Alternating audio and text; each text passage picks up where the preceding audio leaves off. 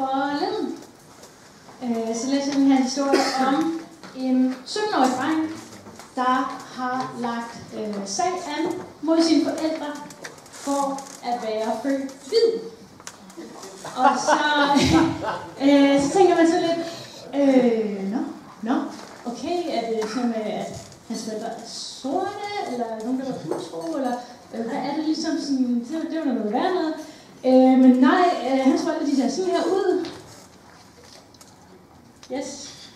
Øh, men som Anthony, Anthony, som den her øh, fyr på 17 år, han hedder, øh, han spørger, er der ikke nok øh, hvide mennesker på planeten, og har vi ikke forårsaget nok lidelse, racisme og undertrykkelse? Hans advokat forklarer, at Anthony han har lidt af alvorlig psykologisk ubehag, øh, depressionssymptomer og suicidale symptomer på grund af den her øh, byrde ved øh, hvides privilegier. Og så det han så gør, det er, at han sagsøger sine forældre for øh, 20.000 dollars, fordi det er det, som det vil koste ham at få en hudtransplantation, sådan så han jo kan blive sort, og så han også kan skifte sit navn til Jamal Freeman. Ja. Øh, og øh, altså, vi, vi, jeg tænker, man, man, kan godt, man kan næsten ikke gøre en helt sådan, ja, træk på smilbåndet af den her historie, fordi det er øh, på mange måder øh, så langt ude.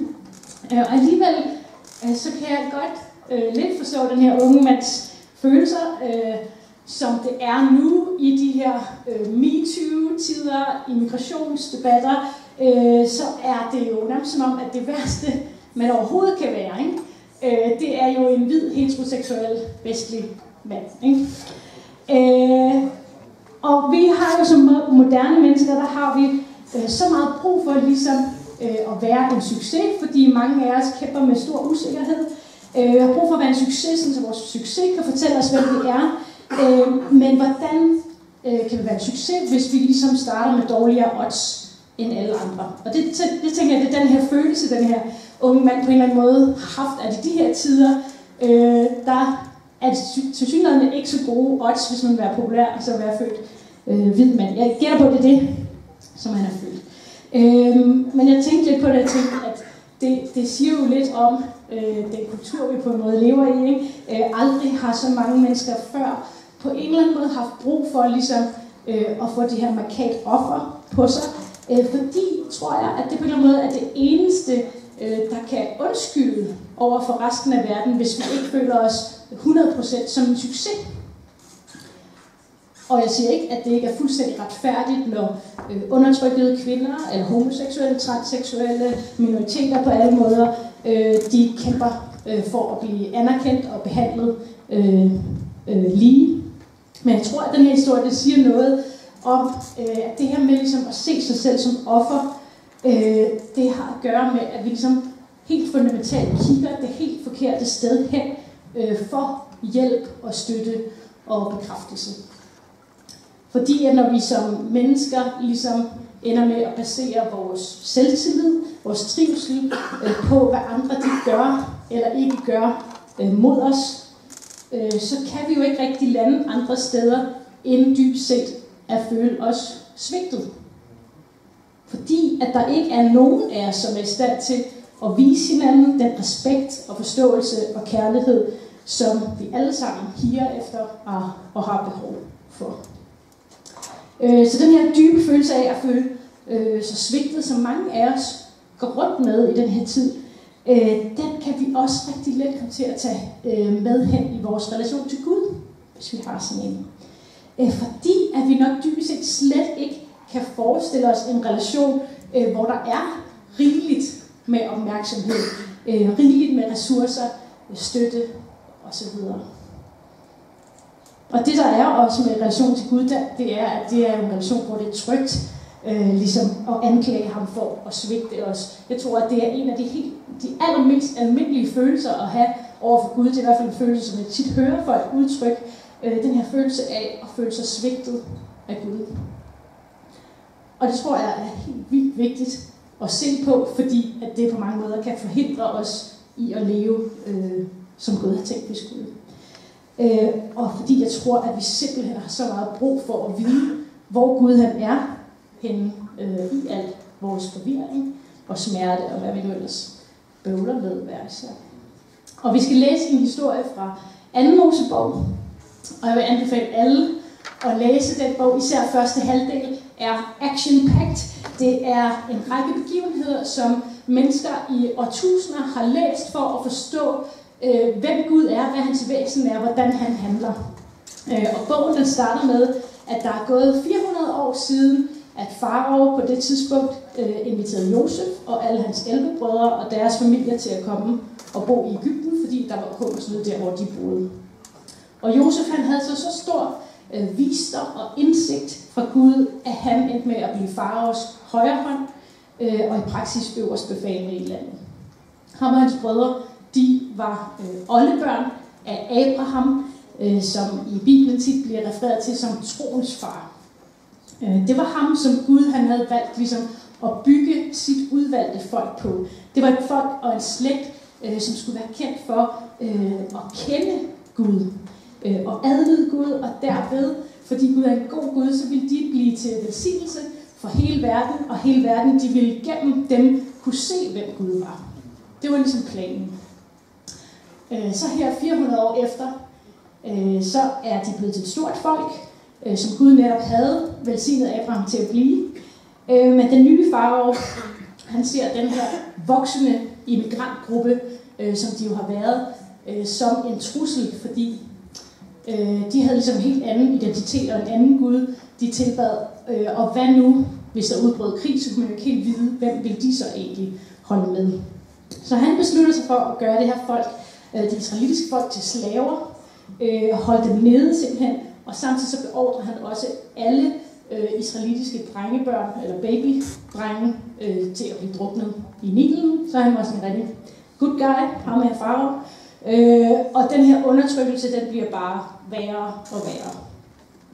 Indtil at Gud han kalder Moses øh, til at lede folket ud af Ægypten. Og mange af jer kender sikkert historien, men øh, den er Farao ikke lige sådan helt med på.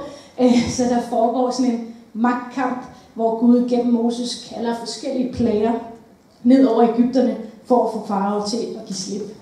Øh, for at de simpelthen, det står der igen og igen, for at de kan se, at Gud, han er Gud. At han er den, der har magten og kan gøre, hvad han vil, og at det ikke kan betale sig at gå imod hans vilje. Farao, han får mange chancer, men øh, han bliver ved med ligesom at nægte israelitterne at forlade landet. Men til sidst så lykkes det, og hele det israelitiske folk, de drager afsted øh, med alle deres ejendele. Men så sker der det, at lige så snart, at de har forladt landet, og det lykkes at tage afsted, så skifter farve mening. Øh, og så sætter han simpelthen efter dem. Og det er der, vi kommer ind i historien. Vi læser fra øh, kapitel 14. Da nu Farao og hans hær kom nærmere, fik Israels folk øje på dem langt borte. De blev skrækslagne og råbte til Herren om hjælp. Så vendte de sig mod Moses og sagde, har du ført os her ud i ørkenen for, at vi skal dø? Var der ikke gravpladser nok i Ægypten? Hvorfor fik du os det hele taget til at forlade Ægypten? Sagde vi ikke til dig dengang, at du skulle lade os være i fred? Hellere være slave for Ægypterne, end at blive slagtet ned her i ørkenen.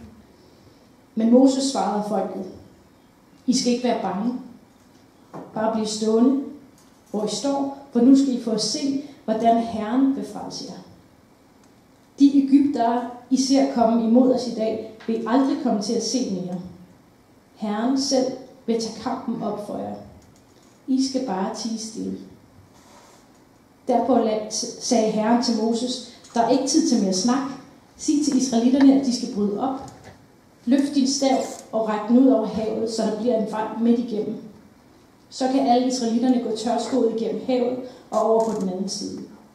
Jeg vil gøre Ægypterne stedige, så de dumdristisk følger efter jer ud i. Sådan vil jeg få ære og herlighed på bekostning af farao og hans hær, alle hans stridsvogne og ryttere. Når jeg har gjort det af med farao og, han, og hele hans hær, så vil Ægypterne indse, at jeg er herren. Det er en rimelig øh, dramatisk historie. Og i kapitlerne lige før, så kan vi læse, hvordan at Faraos hjerte, det var hårdt, og det blev bare hårdere og hårdere. Øh, han gjorde simpelthen bevidst oprør mod Gud, øh, fordi han selv ville have al ære. Øh, Gud han forsøger igen og igen at vise farve noget, øh, men til sidst så er farve bare så langt ude i sin egen ondskab, at Gud han simpelthen bliver nødt til at overlade ham til hans egen ondskab. Fordi at Guds løfte om at sætte sit folk fri, øh, det øh, går han ikke tilbage på. Så her står israelitterne ude i ørkenen. Øh, Gud han har gjort det ene mirakel efter det andet. Øh, han har vist, at han er trofast, og at han lover, at det han lover, det står ved magt, at han er større end nogen andre øh, såkaldte guder øh, eller omstændigheder. Han har vist, at han vil dem, at han har omsorg for dem, øh, at han ønsker at give dem en god fremtid. Og alligevel, i det de får øje på Faraos her øh, på vej efter dem, så bliver de skrækslemme. Og det er jo på mange måder så typisk os mennesker. Øh, og på en måde synes jeg, det er helt vildt øh, beroligende, at selv de mennesker, der lige har set Gud gøre øh, rigtig mange og store mirakler, og virkelig har set Gud være trofast på overnaturlige måder, og sørge for dem på forunderlig vis, alligevel har de deres første reaktion, det er at blive bange. Og det er selvfølgelig den helt naturlige reaktion, hvis ikke man har en på sin side, som er større og stærkere. Det er som om, der bare er noget øh, ved os mennesker, der bare har svært ved at stå på, at Guds kærlighed øh, virkelig er stor nok til at redde hver enkelt af os. Og nu ved jeg ikke, øh, det her scenarie med stridsvogne og heste og svær øh, på vej efter os ude i ørkenen, det er måske ikke lige den hverdag, som Øh, de fleste af os plejer at stå i. Vi står i andre scenarier, hvor øh, vi indimellem oplever os overvældet af bekymring, angst, øh, frygt. Måske vi skal performe noget ekstraordinært, som i eksamenssituationer, eller måske vi skal starte en ny job, eller bekymre, bekymre os for, øh, om vi har det, der skal til i det hele taget. Det kan være, at vi bekymrer os for, om folk de, øh, vil kunne lide os, øh, om vi på en eller anden måde vil falde igennem i det, som vi nu står overfor. Rigtig mange af os oplever igen og igen den her, øh, her stik af frygt og panik, når vi ikke ligesom kan se det næste skridt i vores fremtid. Når vi kun kan se alt det, der ligesom kan gå galt. Og det kan være relationer, som er ved at blive brudt op, rammer, som på en eller anden måde ændrer sig, sygdom, som begrænser os, sorg, som lammer os. Øh, der er rigtig mange ting, der kan få os til at opleve de her følelser af, øh, hallo Gud, hvor, hvad har vi gang i? Hvorfor tillader du den her smerte? Øh, hvorfor tillader du den her forvirring? Hvor er du blevet af? Da Thomas og jeg for øh, seks år siden flyttede øh, til Odense, så kendte vi stort set ikke nogen. Og vi flyttede i juni måned, og vores team bestående af tre andre voksne, de skulle først komme nogle måneder efter. Og vi havde glædet os og virkelig forberedt os i helt i over et år på at flytte. Øh, igen og igen så havde Gud øh, talt til os gennem mange forskellige mennesker, både mennesker, vi ikke engang kendte, og mennesker, som ikke øh, kendte til vores øh, planer om at flytte, og mennesker, der ikke kendte hinanden. Der havde vi bare igen og igen fået bekræftet, at det var det her, vi skulle. Vi skulle flytte til Odense og plante en ny kirke. Og vi var begejstrede, Øh, og vi kunne næsten ikke vente på, at den her dag skulle komme, og vi skulle begynde vores nye liv. Og da vi så landede her, øh, så var alting bare helt anderledes. Øh, det var mange små ting. Øh, lige fra måden folk de talte til en i butikken på, øh, til måden trafikken flyder, øh, eller måske nærmere ikke flyder på. øh, vi følte os så så anderledes. Øh, men mest af alt, øh, så tror jeg, så kom det fuldstændig bag på os begge to, hvordan vi nærmest øh, med det samme, øh, bare begge to ramte sådan en øh, solid mur af eksistentiel ensomhed, kunne man kalde det. Øh, sådan en følelse af at være helt alene i en fremmed verden, uden nogen, der forstod os, og uden at vide, hvordan det nogensinde skulle ændre sig. Og jeg husker stadigvæk rigtig tydeligt mange aftener, hvor vi lå der øh, ved siden af hinanden i vores seng og skiftevis øh, beklagede os i ren panik øh, og begyndte at stille spørgsmålstegn ved, øh, om, om det her projekt ligesom overhovedet kunne lade sig gøre, øh, om det overhovedet var den rigtige timing, om vi overhovedet havde fået træning nok, øh, om vi overhovedet havde den mentale styrke, der skulle til. Øh, hvad havde vores præst Flemming der overhovedet tænkt på, øh, ligesom at sende os afsted, når nu vi kunne mærke, at vi overhovedet ikke havde det, der skulle til for at klare det. Præcis som israelitterne, øh, der siger, har du ført os herud i ørkenen, for at vi skulle dø? Øh, var der ikke gravpladser nok i Ægypten? Hvorfor fik du os i det hele taget til at forlade Ægypten? Sagde vi ikke til dig dengang, at du skulle lade os være i fred? Ja, det er præcis den følelse, øh, vi havde. Har du ført os her til Odense for, at vi skal være øh, dybt ensomme og ulykkelige og angste? Øh, kan du ikke se, at vi ikke kan trives her, Gud? At vi slet ikke overhovedet øh, er stærke nok til at kunne klare det her? Hvordan kan du overhovedet tillade det? Hvordan kan det her være din plan? Og efter nogle måneder, så launchede vi øh, og så begyndte vi at holde fester og netværksgrupper. Men den her følelse af panik og utilstrækkelighed og ensomhed, øh, den blev i kroppen, i hvert fald min krop, i lang tid. Lang tid. Og jeg havde, vi havde begge to lidt netværksgrupper i øh, 8 år i København, men jeg, øh, jeg havde været klyngeleder og træner for 10 andre netværksledere i flere år. Øh, pludselig så sad der, øh, når, eller, når vi havde netværksgruppe i den her spæde kirkeplatning, øh, så følte jeg det nærmest som om, at jeg ikke øh, kunne huske noget som helst om, øh, hvem Gud han er. Øh, eller hvordan man holder et godt oplæg, eller hvordan man smiler til folk. Det var sådan, jeg havde Og når jeg ser tilbage nu, så er jeg så taknemmelig for at have været igennem den proces. Fordi at det, der meget, meget, meget hurtigt blev tydeligt, det var, at det her projekt med at plante en kirke, øh, det selvfølgelig ikke kunne lade sig gøre uden Guds kontinuerlige mirakler øh, af overskud og kræfter og hjælp øh, på alle mulige måder. Øh, jeg ved ikke, hvorfor at vi som mennesker så let kommer til at agere og føle, øh, som om at Gud han ikke findes. Selv efter vi lige har oplevet ham gøre store mirakler i vores liv. Dagen efter, så er der nogen, som kritiserer os, og så er vi tilbage i panik og tænker, åh, hvordan skal det gå? Eller vores bil bryder sammen, og vi spørger, hvor blev du af, Gud? En kæreste slår op, og vi kan ikke forstå, hvorfor Gud han ikke sparer os.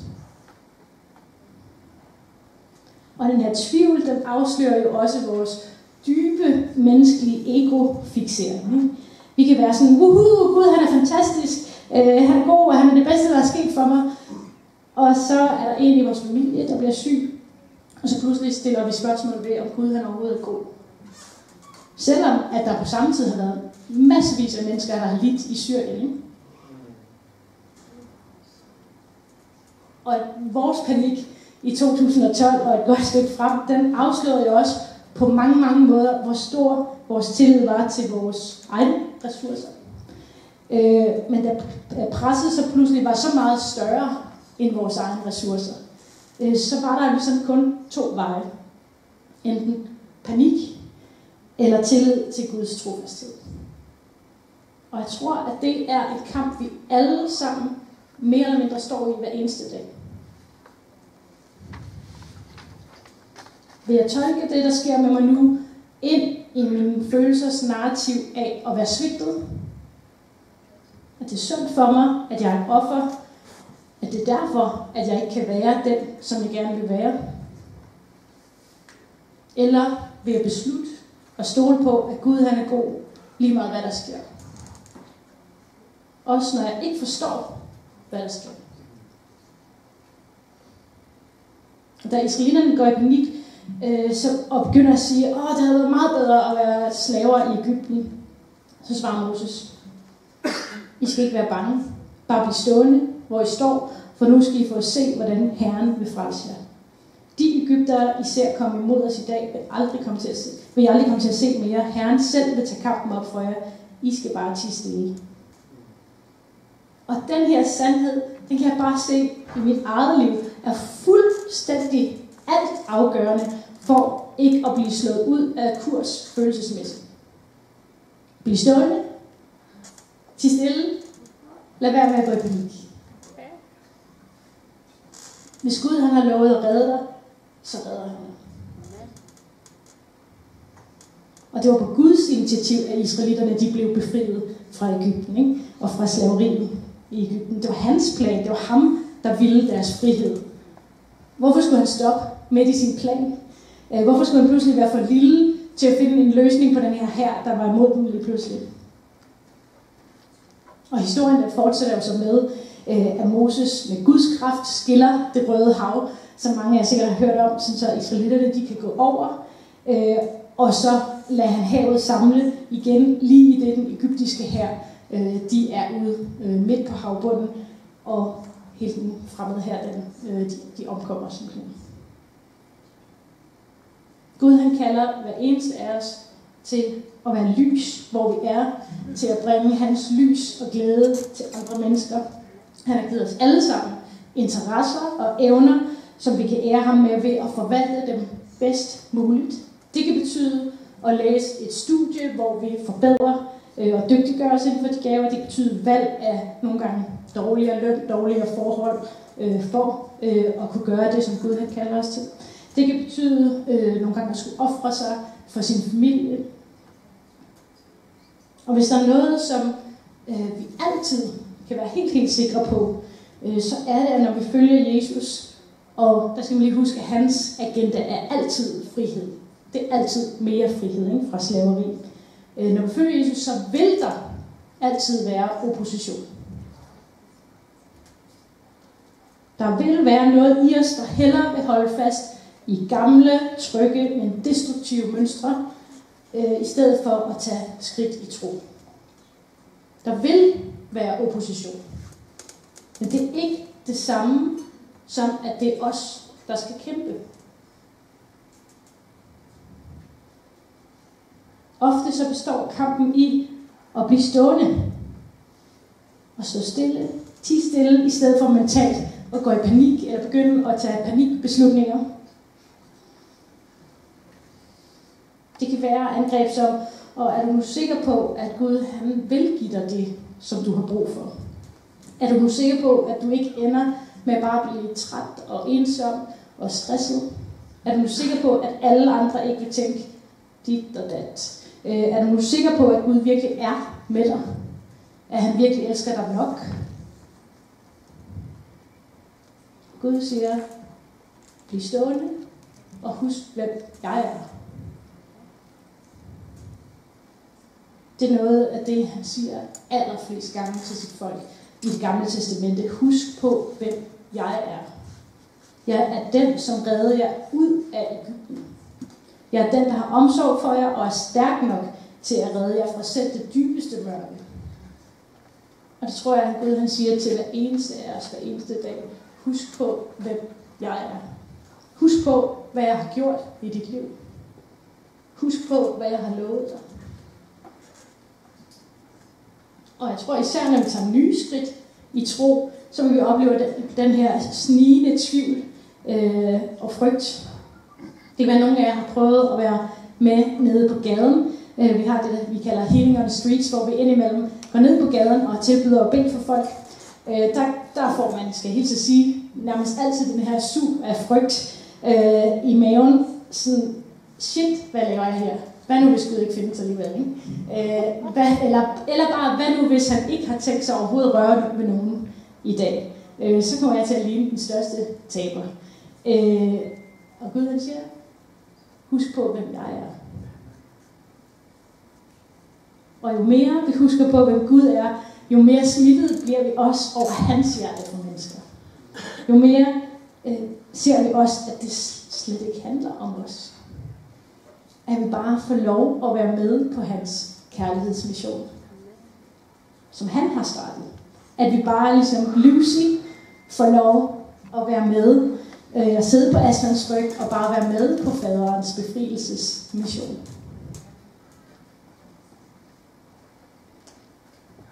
Og jeg tror bare, at de fleste af os igen øh, og igen går glip af at se Gud redde os, fordi at vi ikke tør blive stående og holde fast i det, som han engang har sagt. Tit er det det, der faktisk kræver allermest mod. Fordi det føles som om, at alle andre de står og råber, løb! Går du i gang med en uddannelse nu? Øh, kom ud af den relation nu? Øh, ellers kommer du bare til at blive en taber. Så ofte så løber vi foran Gud og handler i panik, i stedet for at se tilbage på, hvad det var, Gud han sagde, og hvem det er, Gud er. Gud han er ikke en Gud, som ligesom prøver at være mystisk og gemme sig, og ligesom gøre det svært for os at se ham.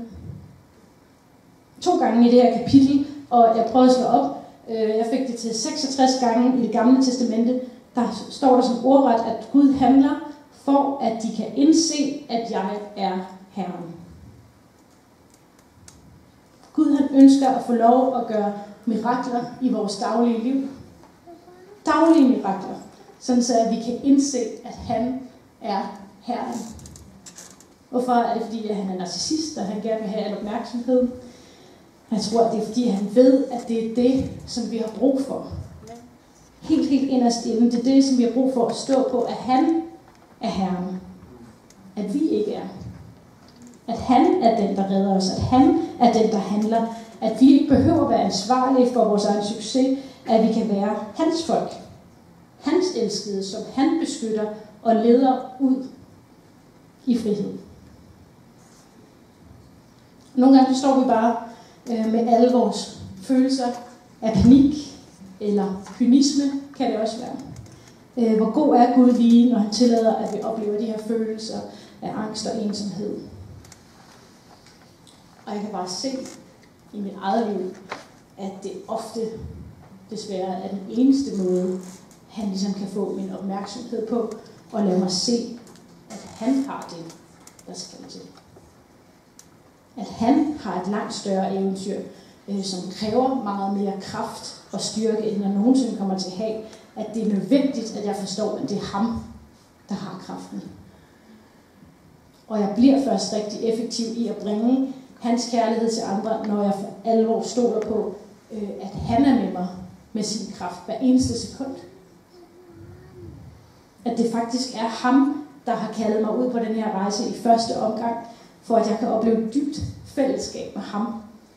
Med ham selv og nyde den følelse af frihed, som der følger med i det eventyr. Ligesom Lucy. Og der er en bøn, øh, som jeg har opdaget, at jeg beder mange gange på en uge. Jeg, beder, jeg tror kun, jeg beder den mere og mere. Øh, og det er ikke sådan en bøn, hvor jeg sætter mig ned, og så siger jeg, oh, nu vil jeg bede den her bøn. Det er bare en bøn, som jeg har øh, opdaget, at jeg har vendet mig til at bede, hver gang mine følelser de går i selvsving. Øh, hver gang jeg mærker optræk af bekymring og frygt for uro. Øh, men også bare hver gang jeg får en sms om et eller andet, der sker, hvor jeg ikke helt ved, hvad, hvad skal vi gøre øh, ved det her. Så beder jeg, Gud, jeg stoler på dig. Gud, jeg stoler på dig. Fordi det er det, som jeg gerne vil. Nogle gange så lyder øh, bønden lidt mere hen i retning af, Gud, jeg vil gerne stole på dig. Hjælp min mandstro. Og jeg har aldrig kunne tælle så mange gange. Jeg har oplevet Guds trofasthed og indgriben i mit daglige liv på måder, øh, som kun Gud og jeg forstår og ved, øh, hvor stort var for mig, på grund af lige den måde, jeg fungerer på. Og jeg tror, at Gud han elsker at vise mig og dig sin trofasthed. Han elsker at vise os, hvor stor han er hvor meget større han er end alle omstændigheder. Det er det, han vil så gerne få lov at vise os det. Så vi ikke skal stresse rundt og være bekymrede. Så hvad gør vi, Må jeg lige ved den? når vores følelser de er all over the place, og vi ikke bare ikke kan se, hvordan det hele skal gå, øh, når vi er bange for, at vi måske er blevet svigtet. Jeg tror simpelthen, at det bedste, vi kan gøre for vores følelsesmæssige velvære øh, og balance, det er simpelthen at beslut og stole på, at Gud han er god. Simpelthen beslut dig for, for dig selv, at Gud han er god. At det er en sandhed, som du vil bygge dit liv på, øh, som du vil fortælle dine følelser, din krop, dine omstændigheder, øh, når alt andet måske siger noget andet. Og vi er så, skulle jeg så sige, ikke alene. Øh, Jesus han var et fantastisk forbillede, øh, da han under sin fristelse i ørkenen nægtede at tro på det her narrativ, den onde prøvede at tale over ham med, åh, oh, måske Gud har svigtet dig. Og Paulus han skriver fra fængslet i Rom, hvor meget han glæder sig over, at hans fængsling faktisk har bevirket, at flere mennesker er kommet til tro på Jesus. Så vil jeg sige, at hvis man kunne tænke sig en mentor øh, i at lære at stole på, at Gud han er god under alle omstændigheder, så vil jeg virkelig, virkelig anbefale øh, at læse Paulus' breve i det nye testamente. Det er utrolig inspirerende. Han satte igen og igen sig selv i farefulde, faretruende situationer, hvor han igen og igen øh, var afhængig af, at Gud han kom og reddede ham med sin kraft. Så ligesom israelitterne, så kan det godt være, at selve det, at du er i en situation, hvor du er helt afhængig af, at Gud han griber ind, det faktisk er et tegn på, øh, at du ikke har spillet sikkert, og at du har valgt ikke at forblive slave af, øh, hvad andre mennesker for eksempel vurderer dig til at være. Og det er sådan, jeg kunne tænke mig at leve. Øh, som en, der er fuldstændig afhængig af Guds mirakuløse indgriben i min hverdag. Jeg vil bare gerne se alt, hvad Gud vil gøre gennem mig. Jeg har ikke lyst til faktisk at gå glip af noget.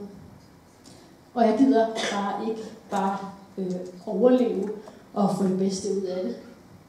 Jeg vil gerne se alt, hvad Gud han kan gøre med Men det betyder også, at man ligesom sætter sig selv øh, i fare, og man gør sig selv helt afhængig af, at han griber ind. Så jeg er bare øh, tror jeg, ved at vende mig en lille smule til, at den her følelse øh, igen og igen af at være skrækselig, den er bare helt almindelig. Øh, men midt i den følelse, så vil jeg stå stille og minde mig selv om, at Gud han er god. Amen.